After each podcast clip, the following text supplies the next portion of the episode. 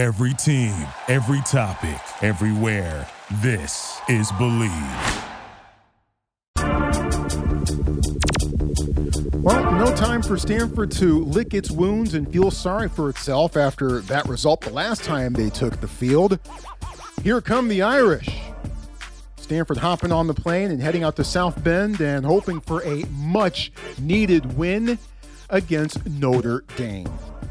That's what we're going to spend the bulk of our time on on this episode of the TreeCast with Troy Clardy on the Bleav Network and presented by Bet Online. Great to have you with us on Thursday, October 13th, 2022. Hi, I'm Troy Clardy, host of this show, and we've got a lot of ground to cover on this episode. We're actually even going to get into a little bit of Stanford men's hoops.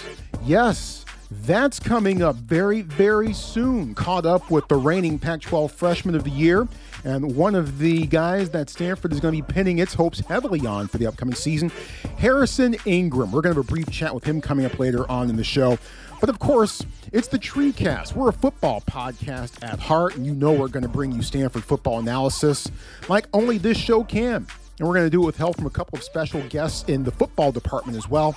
Stanford football tight end Ben Yurosek and former Cardinal defensive back, but now you see him all the time on ESPN. And he's a really, really good dude, too.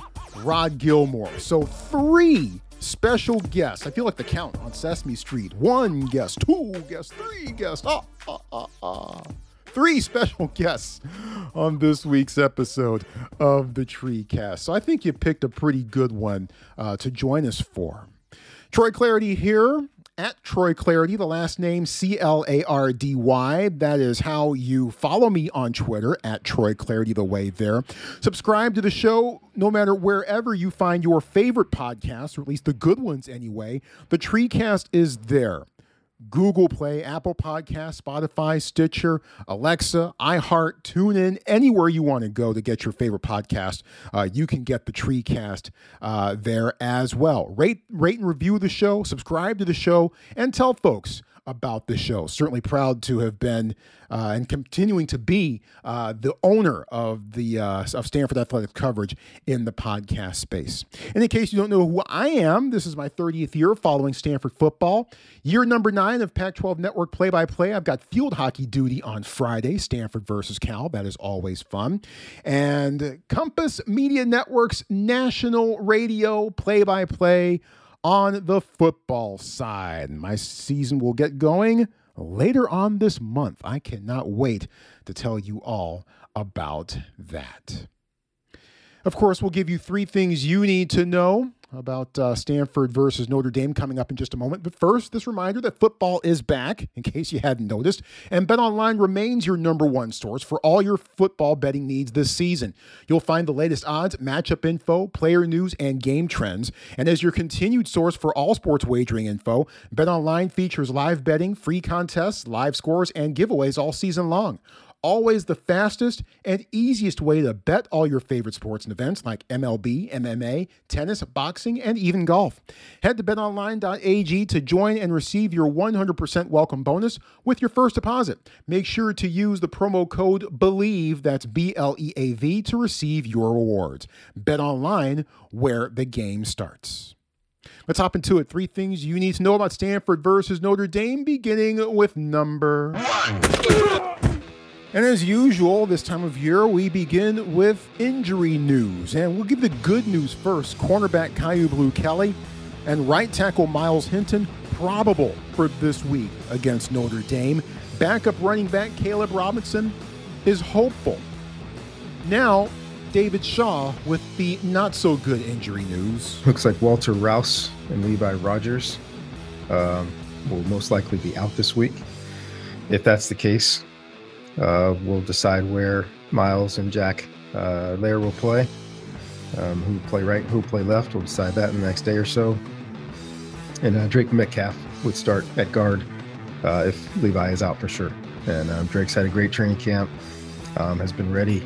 Um, he's uh, been ready at center at guard, and now he'll get his chance to uh, start this weekend. Ooh, boy, Stanford's in danger of running out of offensive linemen. All right, so let's look at this. The only two knowns on the offensive line, as I say this, are Drake Nugent at center and Jake Hornibrook at left guard.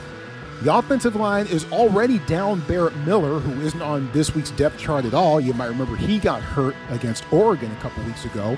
And it's also down Connor McLaughlin, who came in at right tackle at Washington after Miller, who was starting in place of Hinton, Miller had to move to left tackle when Walter Rouse got hurt.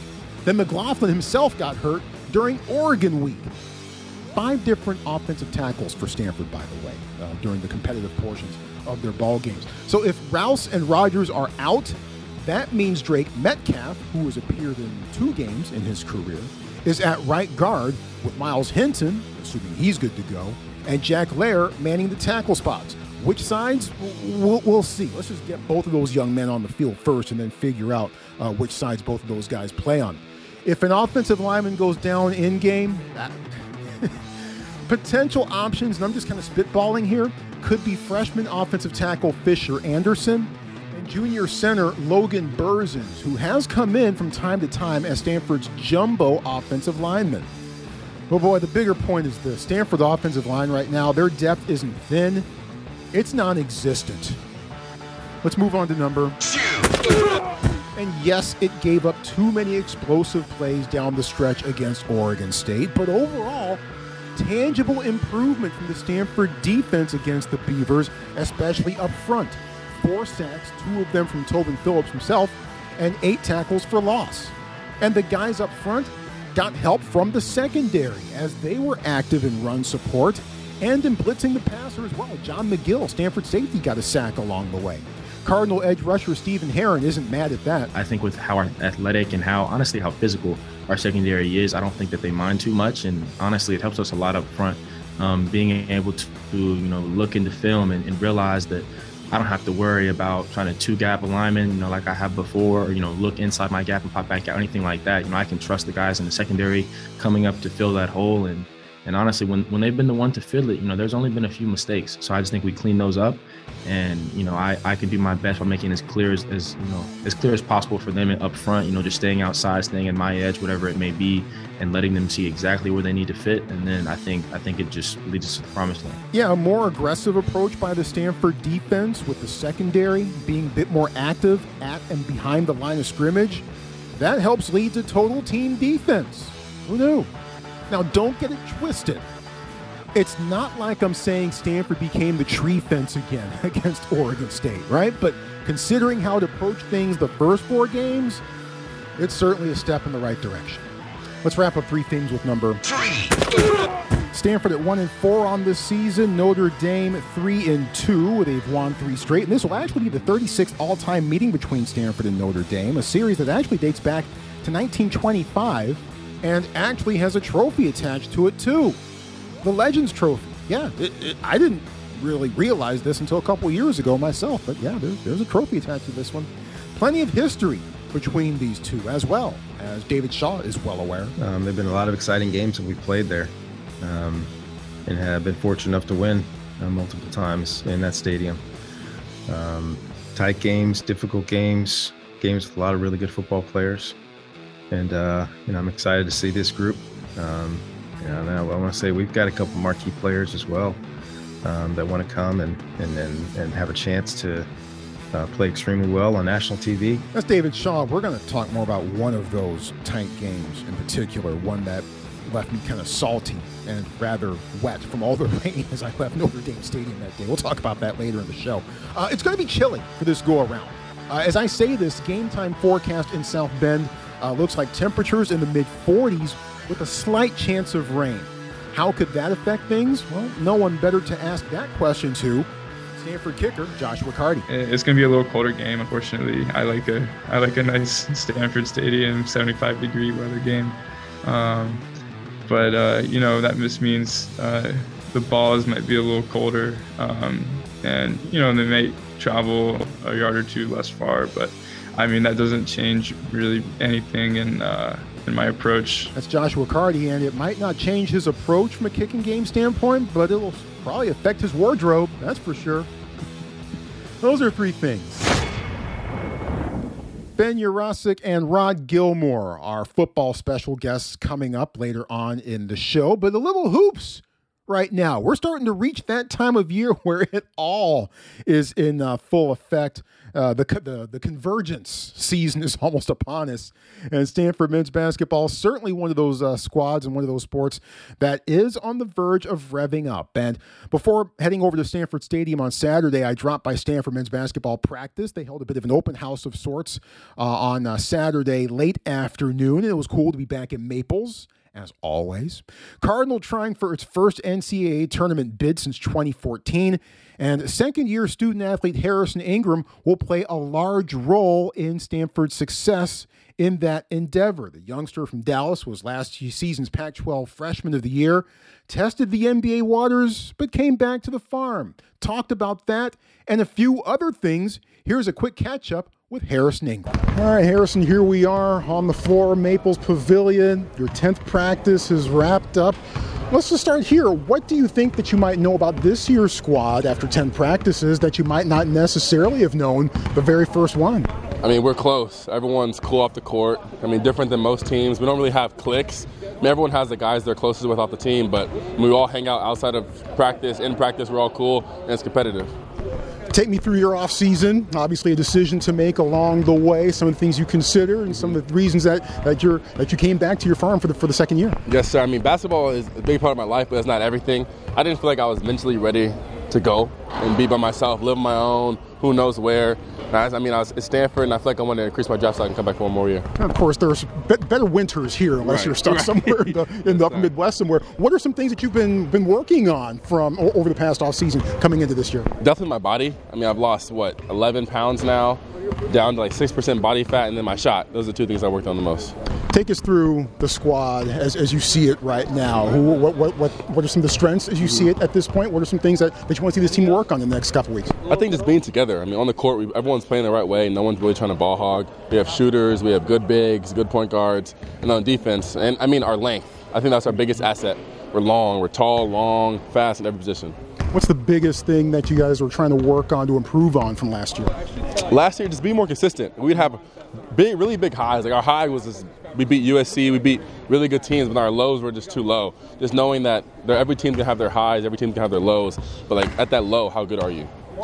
How much of that is a function of this being maybe a bit more of a wiser, more veteran, and more mm-hmm. experienced team than it might have been at some points last year? Definitely. I mean, last year, the year before that, year before that, a lot of freshmen. Like I was a freshman, Ziaire was a freshman, Tyrell Terry was a freshman. And freshmen, a lot of them leading the way. And now I'm a sophomore. I'm seasoned. We got Spencer, uh, senior.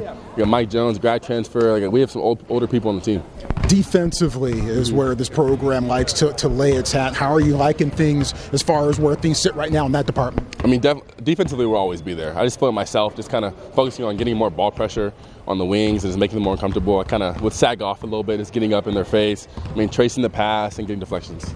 Introduce us to the newcomers, mm-hmm. the, the new mm-hmm. guys, mm-hmm. new faces we're going to be seeing uh, on this team and some things they can bring to the program. Yes, sir. So there's Ryan Agarwal. He's from Dallas. I mean, I've known him since I, don't even know forever. That's my that's my little brother. I mean, we're close. We hang out all the time and we play Madden. There's little stuff like that. And there's Jalen Thompson, really athletic. Ryan, really good shooter, like one of the best shooters I probably say I've ever seen. Like off the dribble, fading, just everything. He hits everything. And then Jalen, athletic, defender, really works hard. Like Jalen's in the gym like no other. Like anytime I come, I, I see Jalen. And then Benny Gealer's uh, walk on. He's another guy, the clip. Like I shot him shoot. I got his rebound. He's hurt right now. But I got his rebound. I, mean, I saw him make like 50 out of 55. It was ridiculous from three. So just those are the three freshmen.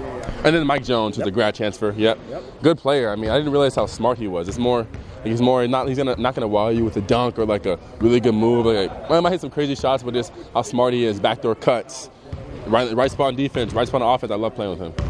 All right, let's wrap it up on yep. this. Where's the bar set for this team? Where are you setting the bar for this squad in the Pac-12 and maybe even a little bit beyond that? We want to make the NCAA tournament. We want to go far in the NCAA tournament, potentially NCAA championship. We want the Pac-12 title too. We want season title, and we want Pac-12 um, championship. I like that checklist. Yes, sir. Go get it. Yes, sir. Can't wait to see you get out there and do it. Thanks yes, so much. Appreciate, Appreciate, the time. You. Appreciate you. Nice to meet you. Enjoy catching up with Harrison. A fast break conversation of sorts with uh, that young man, but uh, really appreciate him uh, taking some time out and uh, joining us and uh, looking forward to the hoop season. Hey, it's going to be here before we even know it, right? The opener on November 7th versus Pacific.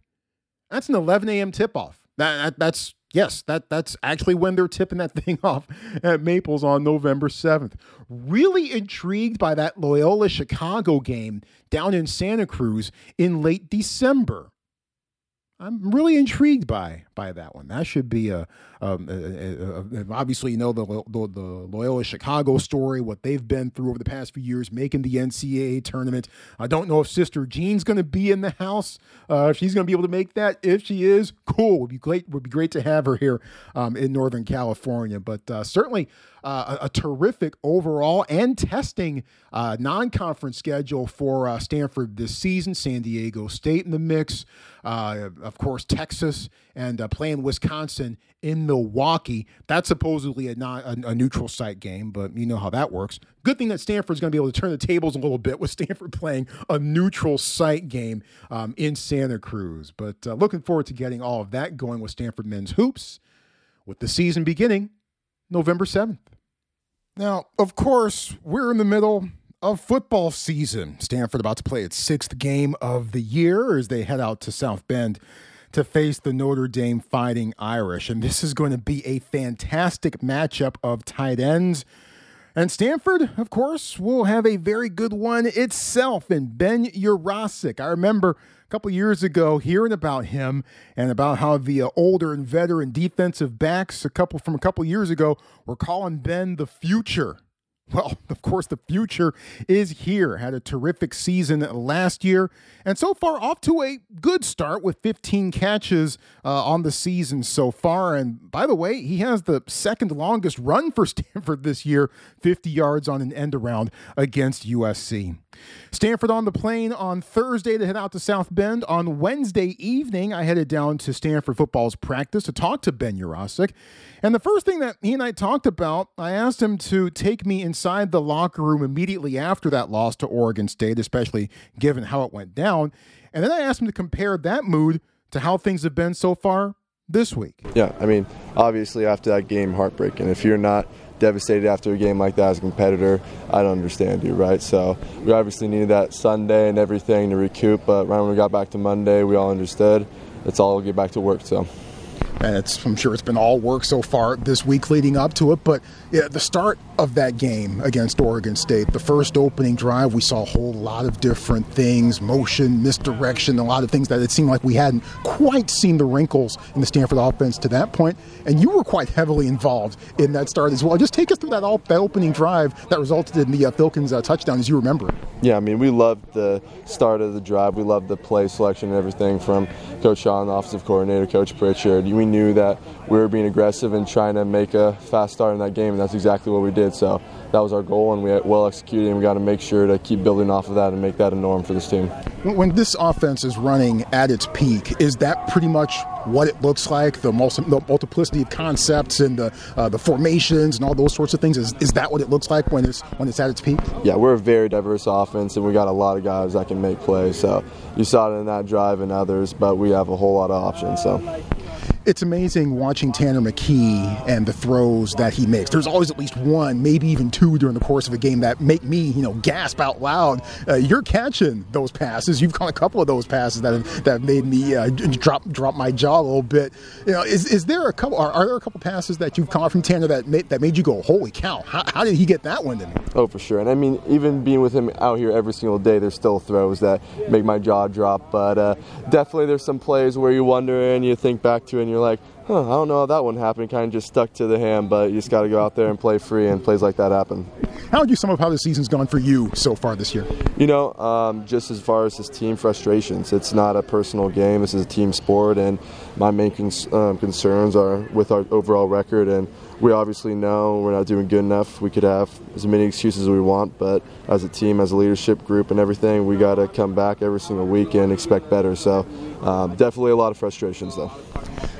Some high points, though, throughout the course of the season. I find it interesting that you have a 50 yard rush on the end around against USC. We've seen that end around broken out every once in a while, and it's been effective uh, whenever you've run it. When it gets called in the huddle, what sort of things go through your mind? Oh, I mean, any plays where you know you're the main reader, it's a special look or anything, you obviously get excited. You get those butterflies, but you got to make sure to stay calm, not get too excited. And, you know, sometimes it happens here where you'll release too early or stuff, so just make sure you remember what you practice and everything and stay relaxed. But on those plays, I mean, how open I get and everything, our blocking, that's really what it comes up to, not me. So.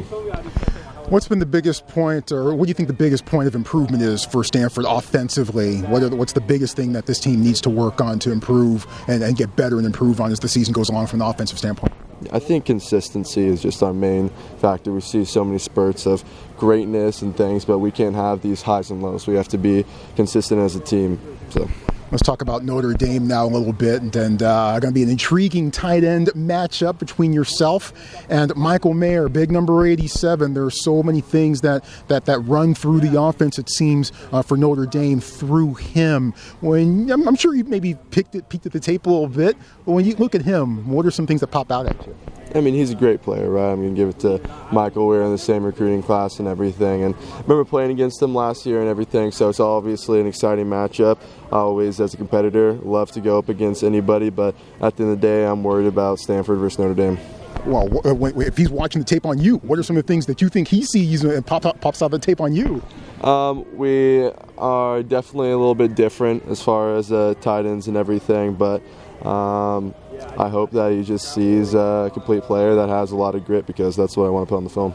Initial thoughts on Notre Dame and some of the challenges that they could potentially uh, bring at you on Saturday. I mean, a great team, great defense. Defenses like that make very few mistakes, and we got to make sure to make the most of whatever they give us. But uh, playing in that atmosphere and um, it's gonna be a fun one. Obviously, haven't been over there because of COVID and other other things, so uh, very excited for this experience. Yeah, have you heard anything? Have people said anything to you about what it's like, you know, walking into that stadium, being in that environment, and playing, you know, on in, in one of the more you know storied grounds in all of college football? Yeah, I mean, at the end of the day, you hear things, but it's the same football field you've been playing on your whole entire life, right? So we're going to go in there with that type of mindset, but um, obviously they're a great team, and uh, we're excited to be in that type of atmosphere. We know it's lots of history behind it, so. All right, I got to ask you about this. Your great grandfather apparently invented the baby carrot. Uh, thoughts? Ex- expand on that a little bit for us, please. Yeah, it's funny. When I was a kid, you know, you'd brag about it all the time, but now as I get older, it keeps popping up, and it's funny and all. But um, it's a it's a cool fact. You know, I'm a fourth generation or would be um, farmer. My family and everything has been in the Central Valley growing carrots and a whole bunch of other stuff. So it's something as a family we're obviously very prideful about and. Uh, yeah, I guess it's cool. It's been a part of our diet for, for years. So so thanks thanks to y'all for that. As we wrap this up, give, me just one or two keys here uh, specifically for the entire team. What's it going to take for Stanford to get on the plane out of South Bend and fly back to the Bay Area with a much needed W? Yeah, I mean as said before, consistency, right? And we got to take this game one play at a time. One play is not going to make or break anything. It's about the combine at the end. And as a team, we know we're going to be hit with adversity. So I think however we handle that and keep pushing through is going to determine how this game ends a lot. So intrigued to see how it all shakes out. Ben, thanks a bunch. Really enjoy watching you play. Looking forward to seeing how things go. Can't wait. Best of luck. Best of health. We'll talk again soon. Thank you, sir. Appreciate it. Really enjoy watching Ben Yurosek play, and uh, glad he could spend some time with us after Wednesday's practice. Man, soft hands, good route running and it's it's clear that we saw this last year. Uh, clear that he has a connection with Tanner McKee, a chemistry that that can be such a wonderful thing to watch between quarterback and receiver. Now, I, I do think that at times McKee looked to him a bit too often at some stretches last year, but uh, but overall, man, it's been a, a real pleasure uh, to watch Ben Yurosek and to watch when he gets integrated into the Stanford offense, as we saw him do in that first drive against Oregon State. And look, I mean, there have been times where he's been doubled, where he has been where he's been relatively quiet and had relatively quiet games, but a lot of that is a function of the coverage. I mean, it's generally not like Stanford has the only option in Ben Yurosek this year. There are some pretty good receivers to cover on the outside as well. So pick your poison. Do you want to cover the receivers or the or cover the tight end? Many times they've chosen to cover the cover the tight end so far to this point. But uh, no question about this. Ben Yurosek, the latest in a long line of fantastic Stanford tight ends. As for Notre Dame's tight end, Michael Mayer, we'll talk more about him later on in the show.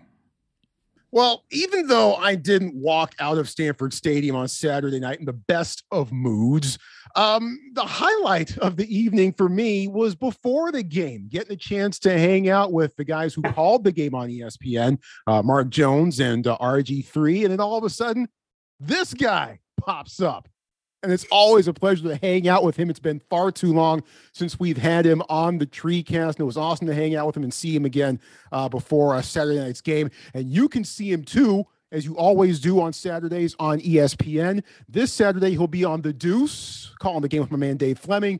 Kansas versus Oklahoma, a matchup that has suddenly come very interesting for a different reasons than we thought as the Saturday morning game. But he's the one and only Rod Gilmore joining us here on the TreeCast. Rod, pleasure as always. Thanks a bunch. How you doing today?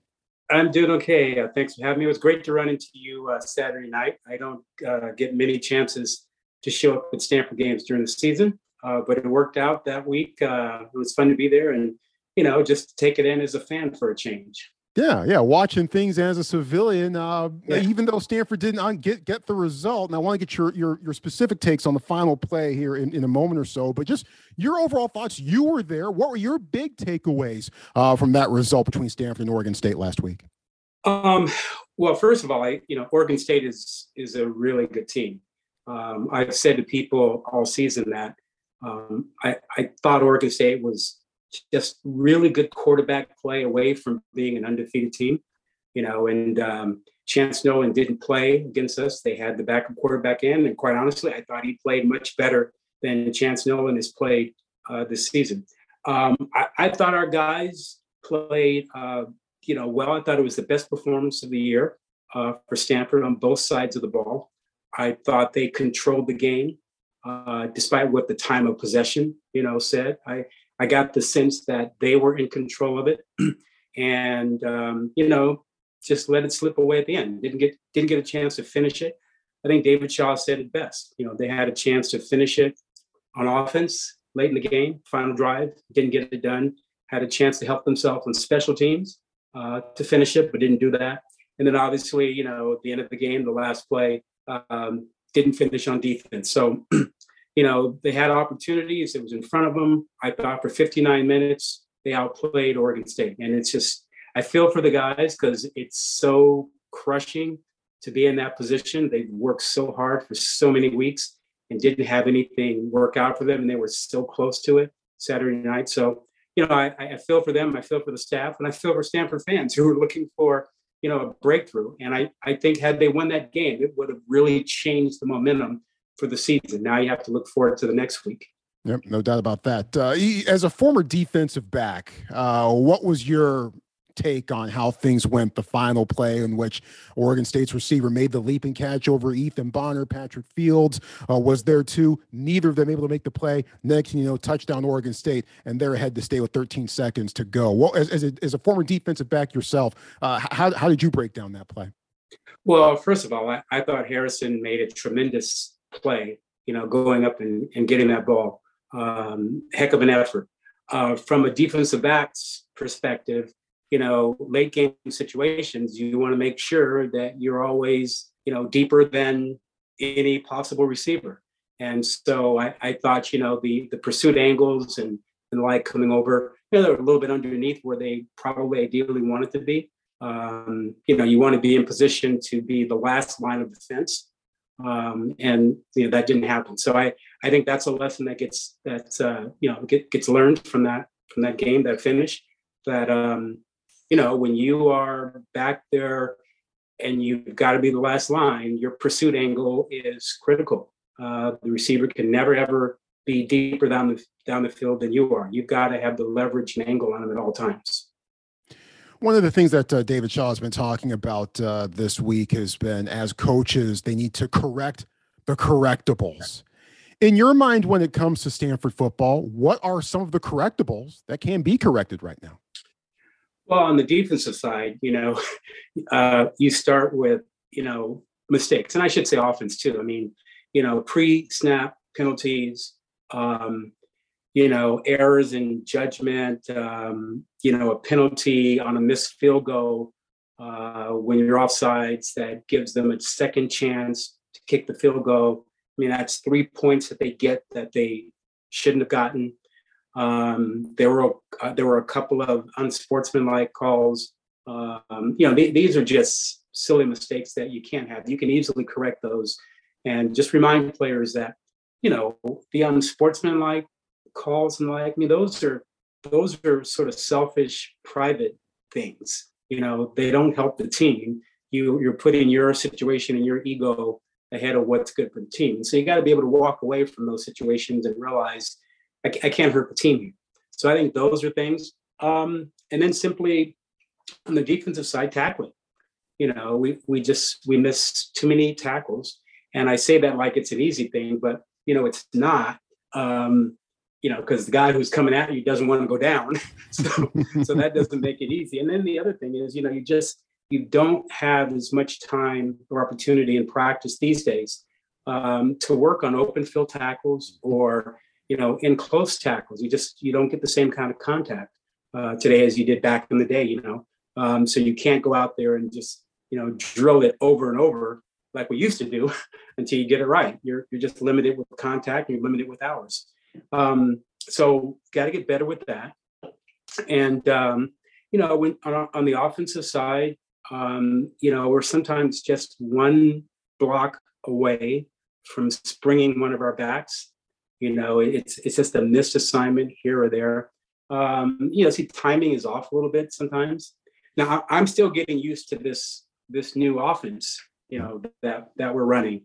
I mean, if you've been a Stanford football fan for you know a long time, you you're used to you know an NFL style tight end, two backs or one back, you know, and a lot of gap scheme, you know, some counters, some power, and that sort of thing. And you know, we're much more, you know, not under center as much. You know, we're much more shotgun, much more up tempo, and you know, um, the up tempo teams that I cover across the country, um, they are teams that you know they've been up tempo for a while and and they do it it's like breathing for them. It is just a habit you know there's and, and coaches have told me over the years you know like you know you got to be all in or not you know for the up tempo so that your players are comfortable with it they adjust to it and you don't have mistakes and the like. Um, so uh, i haven't seen enough to know if we're all in on, on up tempo uh, or not or it's more of a change of pace. Uh, it seemed to me that we were up tempo until third down and then we kind of slowed the pace and went to hurdle, uh, huddles and the like. So, you know, it, I'm still getting used to figuring out, you know, the style and does it fit perfectly. And I, I think the coaching staff is still trying to figure out exactly what works best for some of these players, what fits them, what they're comfortable with. Um, and you know, when when you play some younger players, they're not as comfortable with the more complex, you know, NFL style uh, play. And so you have to ratchet it down to what they can do. And, you know, the zone scheme is being taught, you know, from high school or below high school up. And so younger guys get that and they're comfortable with it and you can get them on the field a lot faster. So I, I think our guys, you know, are making that adjustment from, you know, that sort of a zone read scheme to, you know, the NFL style that they've been taught for the last several years. So, you know, there's there's some adjustment. Um, I, I don't think the season is uh, over uh, a loss. I think you you load up, you come back to practice, and you keep the same habits that you've had all year, and you move on. You you can't let you know the outside noise, um, you know, the frustration interfere with the way you approach every single day, the way you practice, the way you get set up for your next game and you just have to move on and keep them in that same you know compartmentalized approach. And that's about holding the team together holding the guys together. Because um, you know you'll you'll hear it from you know fans and you'll hear it from friends and classmates and social media but you have to stay in your routine in your approach each and every week.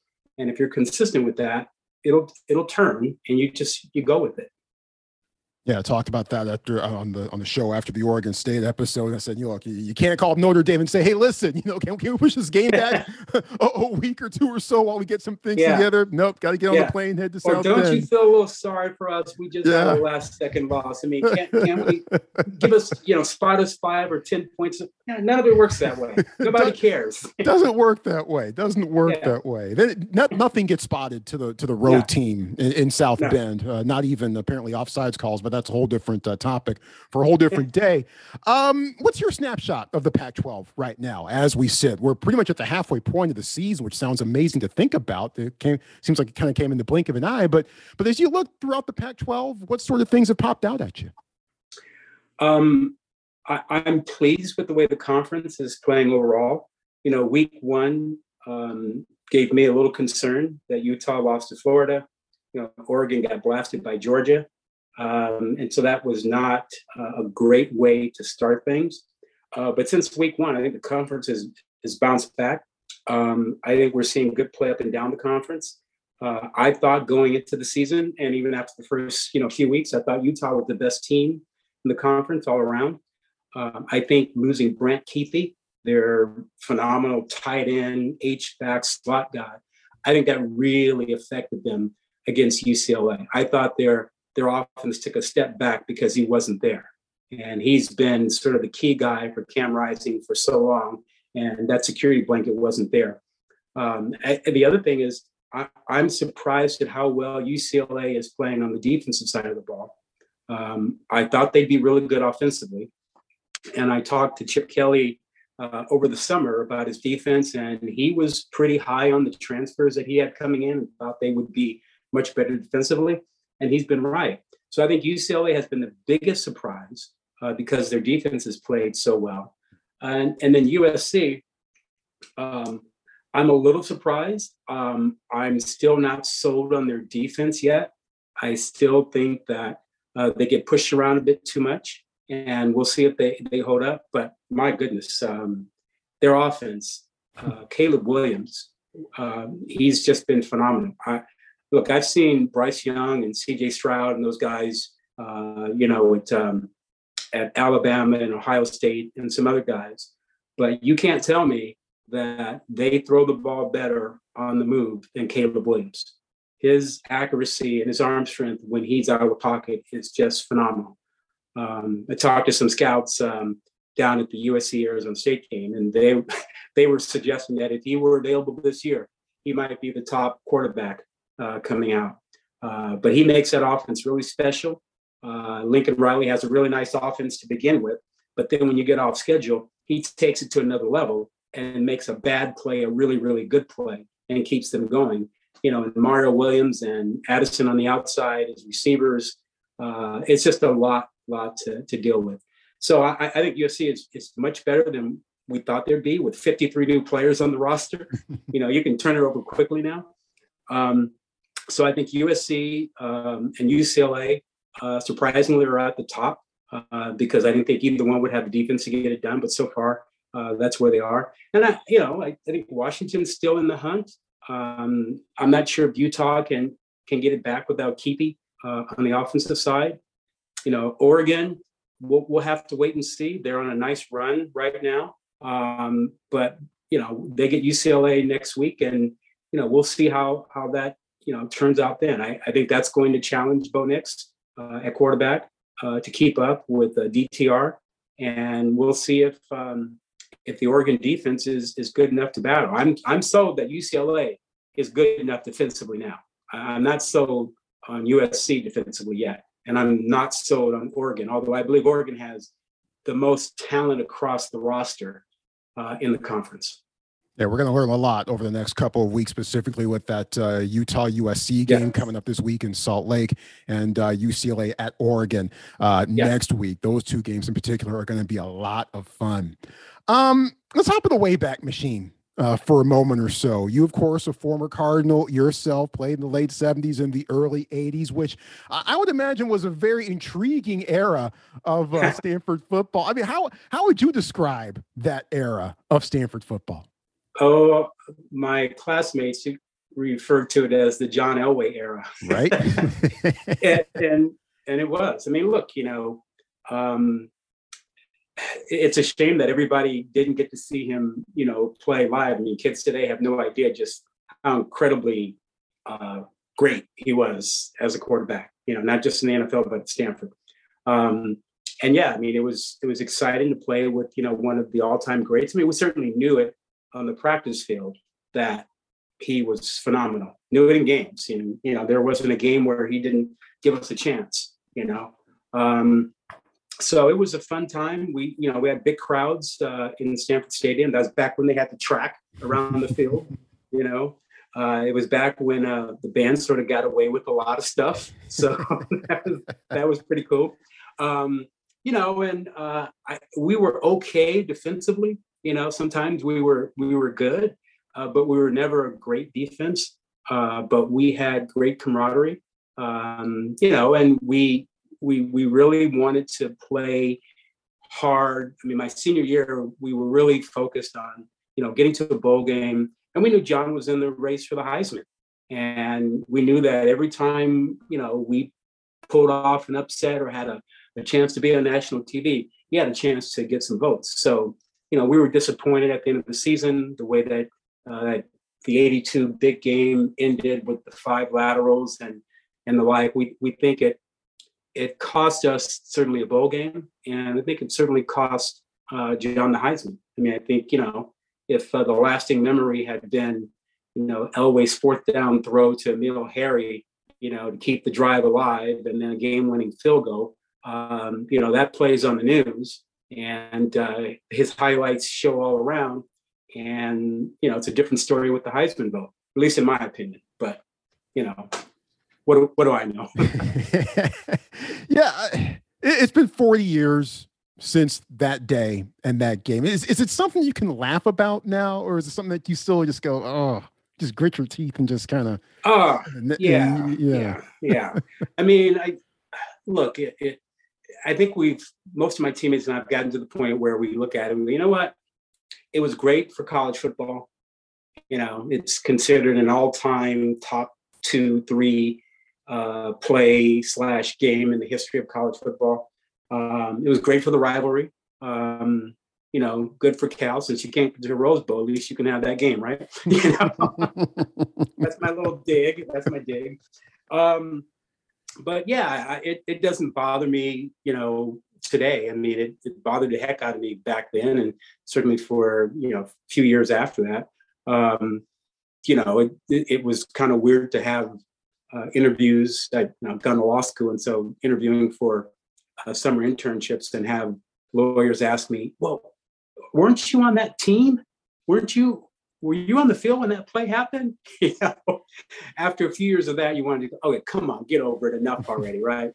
um, but you know, we've had the 20th anniversary, the 30th, and you know, the 40th this year, and there've been you know lots of uh, stories articles written and documentaries uh, documentaries have been done one's coming out this year there's a book coming out this year so i sort of feel like you know if we get through the 40th we'll be all right for a while maybe coasts at least for another maybe 10 yeah, years or so for a few yeah. more years yeah yeah, yeah. Uh, a couple last th- things for you here um, you're obviously you know been battling uh, multiple myeloma, a form of yeah. blood cancer, uh, for the past few years or so. Yeah. Uh, hasn't seemed to really slow you down too much. How's that going? How, how healthy have you been able to stay, especially over the last couple of years? Um, so I was diagnosed in August 2016. Uh, it is it is a blood cancer, um, and although there is no current cure for it, uh, there are treatments that you know can can help you function and deal with things. And everyone is very optimistic that sometime in the not too distant future, um, the treatments will uh, enable folks to kind of turn this into a chronic disease, maybe, or maybe cure it. I mean, the uh, advancements in, in medicine have just been phenomenal just in the last, you know, six years uh, since, since I was diagnosed. So, you know, there's a lot of optimism about what's going on um, in this particular field of, of cancer. Um, but my own personal view is is one. Um, I didn't know anything about multiple myeloma when I was diagnosed, so uh, I didn't know that it hit African Americans twice as often, you know, as white Americans and anybody else, you know. Uh, and so part of my thing is, you know, let let's try to get the word out a little bit That's why I chose, you know, to be public about it and not to keep it private. Um, I thought talking about it and bringing it out in the open might help others think about, oh, well, am I getting annual physicals? Because that's how mine was discovered. It was an annual physical. And, you know, throughout my life, I've, I've had a lot of friends and family members who refused to get annual physicals. And, and I've told them, if I didn't have one, I wouldn't be here. You know, um, the fact that I had an annual physical allowed this to be caught, you know, relatively early. And so I thought, you know, getting the word out there to others that it's important to get annual physicals would, would help. Um, so I, I, chose to talk about it publicly and not to keep it private. Um, you know, uh, it's been six years of uh, chemotherapy and, and, other things, and uh, I'm, I'm still having treatment, and you know, uh, that will probably continue for a while. And you know, you just rock and roll with it. My my view is really that um, you know, cancer cancer wins when you stop doing the things you love and you stop living your life as normal as you as you can. And um, you know, I I like to say, you know, fight like hell and yeah. not today cancer. Just keep keep living your life, keep living your best life. Just keep on rolling. You've been able to yeah. do that uh, ever since uh, the yeah. diagnosis, and it's certainly awesome uh, to to see what you've been able to do uh, since then. Uh, as, as, we wrap this up here, as mentioned, you've got Kansas at OU this weekend. yeah and Kansas is the ranked team, and OU is not. I think that might be the first time that that's ever happened. It seems yeah. um, in in recorded history. Uh, but you know, this is. I mean, you're you're you're a true veteran in, in this broadcasting game. You've been analyzing games since uh, for ESPN since the '90s. What have yeah. you enjoyed most about it, and, and and what what have been some of the you know been the big moments that you've walked out of the stadium going, "Wow, that was really cool!" What I just saw. You know, um, people get enamored with uh, reality TV. There, there is nothing more reality TV than a live sporting event, and, and particularly you know college football, um, where anything can happen. As we say, talk, talk about Kansas and their year. I mean, that was a team that won two games last year.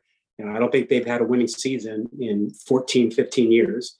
And, you know, they were undefeated until last week uh, lost a close game to TCU. They're ranked 19th now.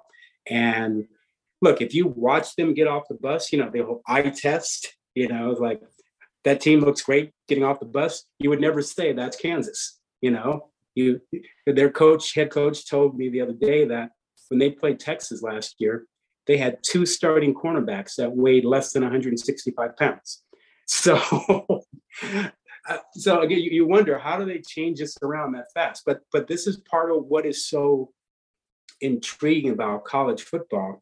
It you know it's part of it's the you know the the the passion for it. Part of it is you know the fact that they they aren't professionals. They these are young men uh, who are learning and finding themselves, and they're they're doing something on a national stage uh, like this.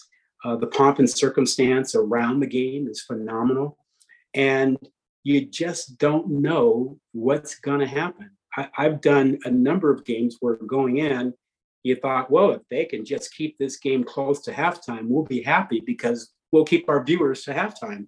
and they've been nail biters down to the last minute or two of the game. You know, so it's it's it's unpredictable. It's it's wild. Um, it's fun. Um, I work with some incredibly wonderful people. Um, I've gotten a chance to work with great folks my entire time at ESPN, and you know, you you got a chance to see, you know, the the sincere affection uh, among uh, colleagues. You know, with you know with Mark Jones and and Robert Griffin III and Quint Kessenich. You know, chance to see them uh, on Saturday night.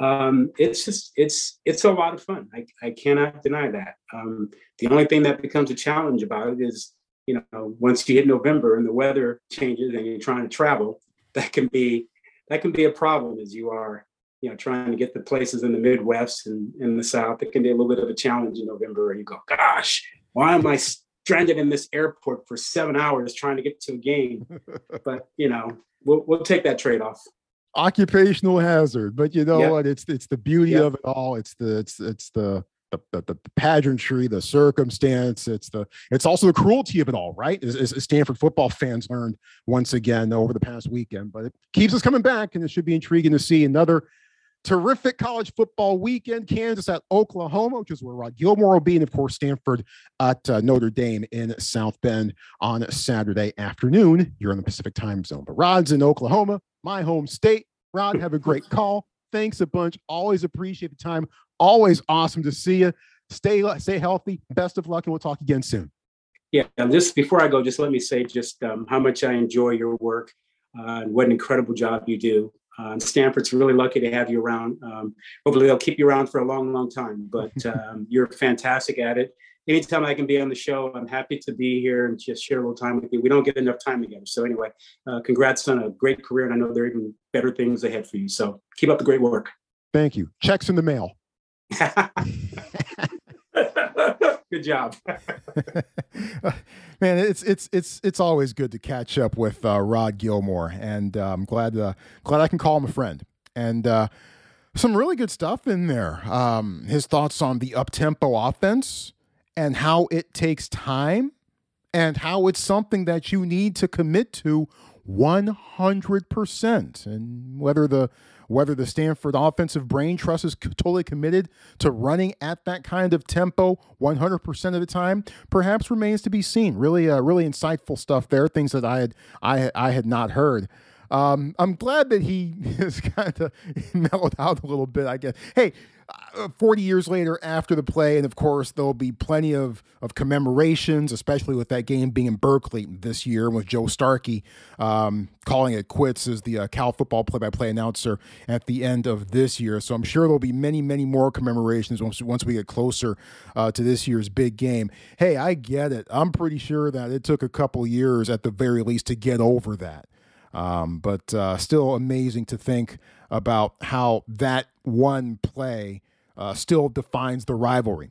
But as Rod mentioned and pointed out, look, Stanford's actually been to some Rose Bowls, multiple ones over that time span. So, you know what?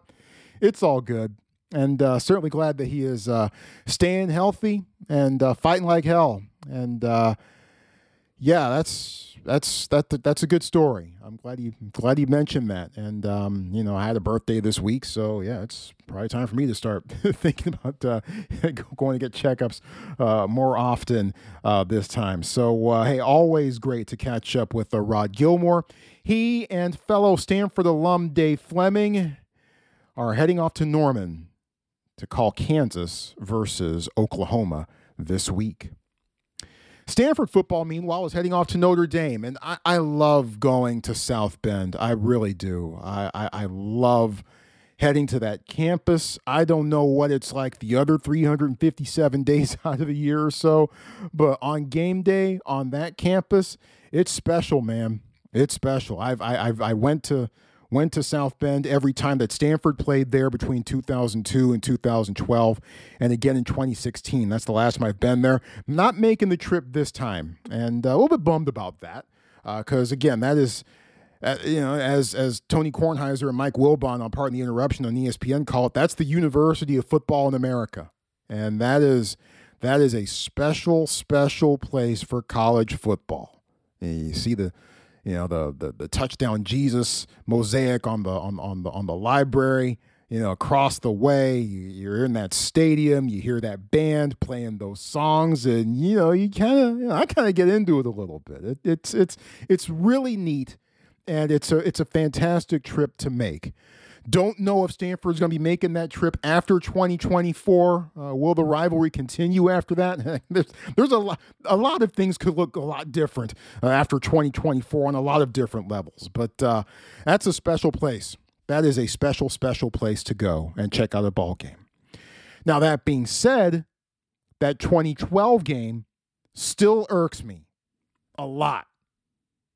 You might remember it, or you might have tried to forget it pouring rainstorm, just absolute sheets, two of every animal going down the Indiana toll road. Notre Dame had 20 to 13 in overtime. Stanford at the goal line. They gave it to Stepfan Taylor four times, and he didn't get in. I thought he was in on second and goal myself, and he was pretty close on fourth and goal as well. But nope, officials, amazingly enough, ruling in favor of Notre Dame. in South Bend. Shocker, I know. But the officials ruling that Stepfan Taylor did not cross the goal line on any of his attempts and Notre Dame got the 20 to 13 win in overtime. Well, during his uh, weekly uh, press conference on Tuesday, David Shaw was asked, "Hey, 10 years later, was Stepfan in?" The first time, absolutely. um, the rules have changed since then. Um, you know, um, and, and, there's more of a mandate um, to review every goal line play. And uh, he was in, I believe it was first down. He was in on first down. Um, it did not get reviewed. Um, the other rule change is uh, is crews working together. Um, that was a mixed crew, so the people in the box weren't used to working with the people on the field. So there was a lack of communication there, and I, I feel that the the the uh, statute limitations has passed where I can feel I can speak freely about this because I've had multiple conversations with multiple people over the years. Some people I haven't sought out; they've sought me out, including um, some of the guys that are working in the truck, uh, working in the van, uh, or, uh, during during that that looked at those and uh, they insisted. I didn't even push. They insisted that Stepfan was in. So, um, but at the same time, um, as I say that, you know, he was in, and we would have been interesting to see how the rest of the game finished. Um, that game also sparked us to go on a run. Um, I don't think we lost a game maybe lost one game the rest of that year and on our way to the Rose Bowl. So um, as I sit here and in difficult times with where we are in the, in the, season, there are a lot of times where one one one play or or one game can spark uh, a run in your team, and uh, that's what we're hopefully looking forward to this weekend. Yeah, man, that was a rotten ending to that game. Just a rotten, rotten ending. I was so mad on my drive back to Pittsburgh where I lived at the time. But you know what? That season ended up turning out all right. It ended up with all this at the Rose Bowl, winning the Rose Bowl. How about that? Stanford would love to repeat a similar feat this year, as it would love to, to turn things around after a tough late loss. Speaking about Oregon State now, but but it needs to happen this week in South Bend. Notre Dame at three and two on the season. They started off zero oh and two with a loss to Ohio State, and then they dropped one at home to Marshall. Boy, that was a that was a head scratcher at the time. Wins over Cal, with a little help from that phantom offsides call. Again, controversial calls that go in Notre Dame's favor in South Bend. Who knew? They also beat North Carolina, and they also knocked off 16th ranked BYU. So now, since Notre Dame's won three in a row and they've knocked off a ranked team along the way, that clearly means Notre Dame is back. Slash sarcasm. Their biggest weapon, Michael Mayer. Terrific tight end. He actually leads all FBS tight ends with 33 catches so far this year, and he is clearly one of the best in the biz. And, and he's not just dangerous in the passing game, he's also a key cog in their running game as well. Stanford edge rusher Stephen Herron explains. Believe me, he he is no slouch uh, in the run game at all. He's definitely he's got great run blocking. He runs his feet on contact. He knows how to roll his roll his hips through contact as well. Um, so I think I think honestly, you know, for, our front seven, I just think automatic it's, it's we have to go up. We have to strike him in that run game, and I think if we can strike him, I think we can put ourselves in some good positions. Um, pass wise, I mean, he's he's one of their biggest threats on offense. You you you do have to stop him. Without stopping him, you can't win this game, in my opinion.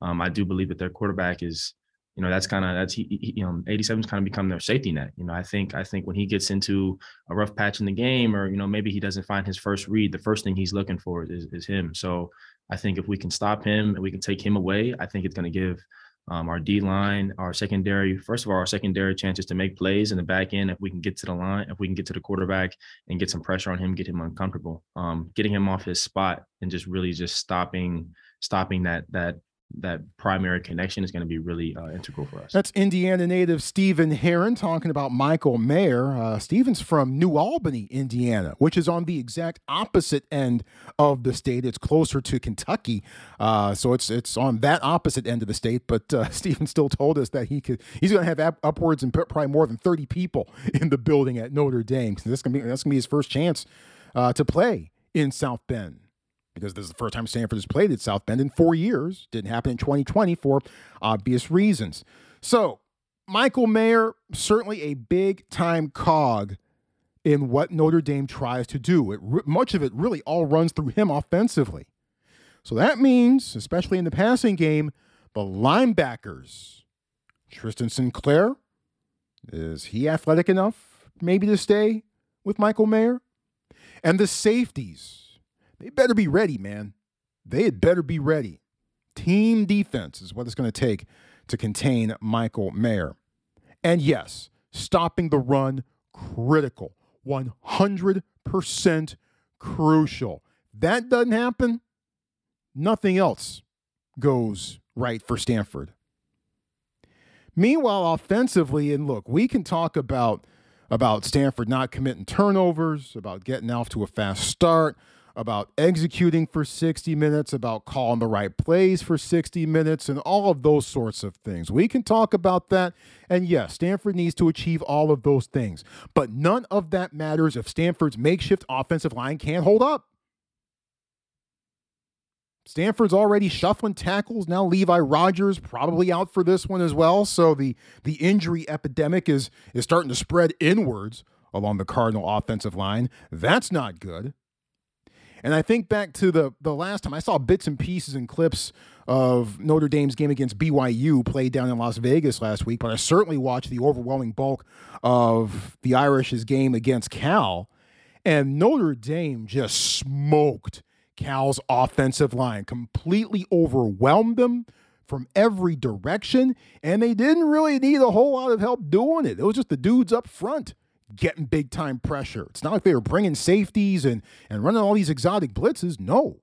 Notre Dame just overpowered Cal's offensive line to the point where Justin Wilcox had to reshuffle everything and trotted out an entirely new offensive line in Cal's next game after that.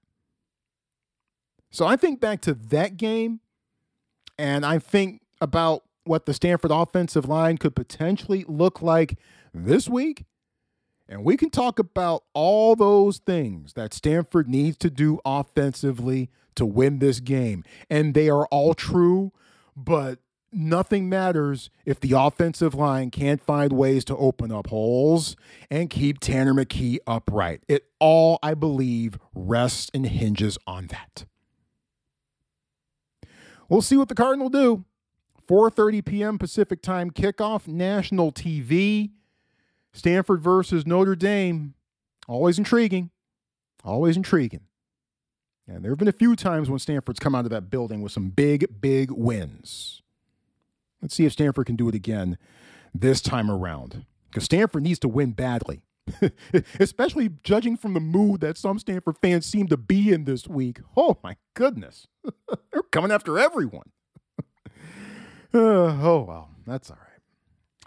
Uh, hashtag TreeCast via Twitter is the way to have your thoughts voiced on the show, on Stanford football, and anything that we've covered uh, on this program. I certainly appreciate that.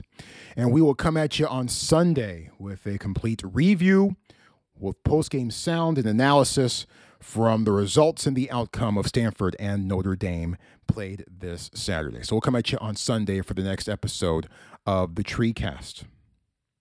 Special thanks to our guests. We had three of them. How about that? Rod Gilmore from ESPN, Ben Yurosek, Stanford football tight end, and even had a little hoops with uh, Cardinal uh, hoopster Harrison Ingram. Thanks to those three guys for joining us on the show. Of course, the biggest thanks goes out to you for listening and for being a part of the program. I always, always appreciate you listening and being a part of the show. Don't drink and drive. If you do, you're the dumbest person on the planet. Stay safe, stay healthy, and stay sane. Talk to you Sunday on the TreeCast with Troy Clardy on the Bleav Network. Presented by Bet Online. Thank you for listening to Bleav. You can show support to your host by subscribing to the show and giving us a five star rating on your preferred platform. Check us out at Bleav.com and search for B L E A V on YouTube.